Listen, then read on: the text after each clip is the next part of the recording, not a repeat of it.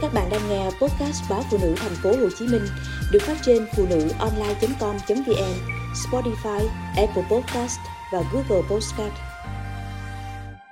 Buông tay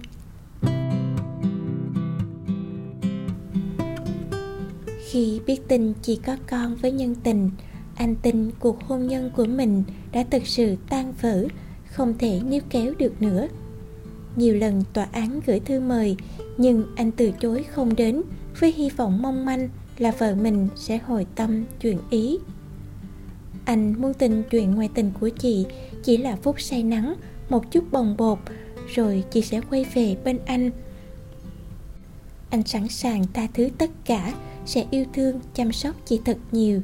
Chỉ cần chị đừng bỏ rơi anh và các con, đừng bỏ lại những ngày tháng hạnh phúc để đi theo tình yêu mới.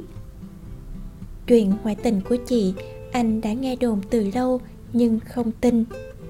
Bởi người đàn ông kia kém chị 13 tuổi, lại là trai chưa vợ, còn vợ anh đã 43 tuổi, đang có chồng và hai con.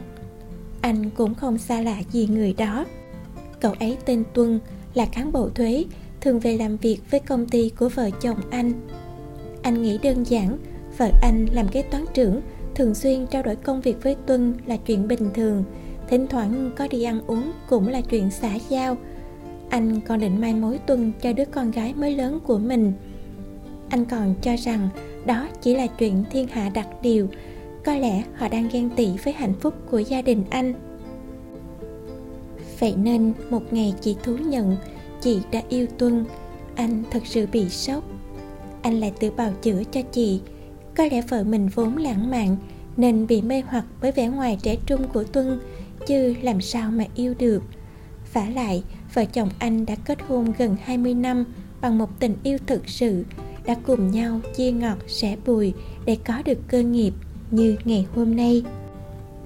Do vậy, anh chẳng dằn vặt gì mà chỉ nhẹ nhàng xin lỗi vì thời gian gần đây anh bận việc, không quan tâm nhiều đến vợ nên chị mới nghĩ nhiều như vậy. Anh còn lên kế hoạch đi du lịch để vợ chồng hâm nóng tình cảm. Thế mà chị bác bỏ tất cả, chị khẳng định tình yêu đó là chân thành.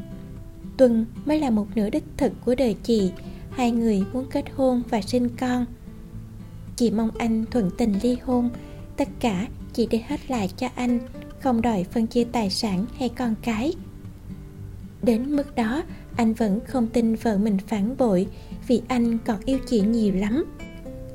Anh nhờ bạn bè, đồng nghiệp, gia đình khuyên nhủ chị, nhưng chị không lay chuyển. Hết cách, anh tìm gặp tuân, xin cậu ấy buông tha cho chị, trả chị lại cho anh, rằng cậu ấy còn trẻ, đừng làm những chuyện trái luân thường đạo lý như vậy. Nhưng tuân một mực khẳng định hai người yêu nhau chân thành cậu ấy không có ý định lợi dụng chị vì nhà cậu ấy thuộc hàng khá giả nhất thành phố.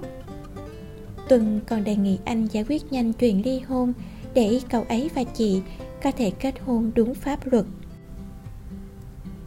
Chỉ hai tuần sau khi thu nhận với anh chị gửi đơn ly hôn và chọn ra ngoài sống chung với người tình. Nghe đâu, hai người thuê một căn nhà để làm tổ uyên ương vì gia đình Tuân kiên quyết phản đối cuộc hôn nhân chênh lệch này. Anh vẫn không thôi hy vọng rồi một ngày chị sẽ trở về với anh và con.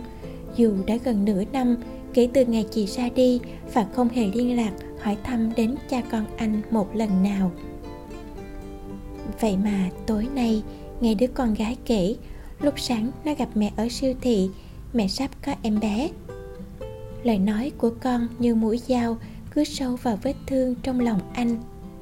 Anh phải chấp nhận sự thật là chị đã bỏ anh, duyên vợ chồng đã hết.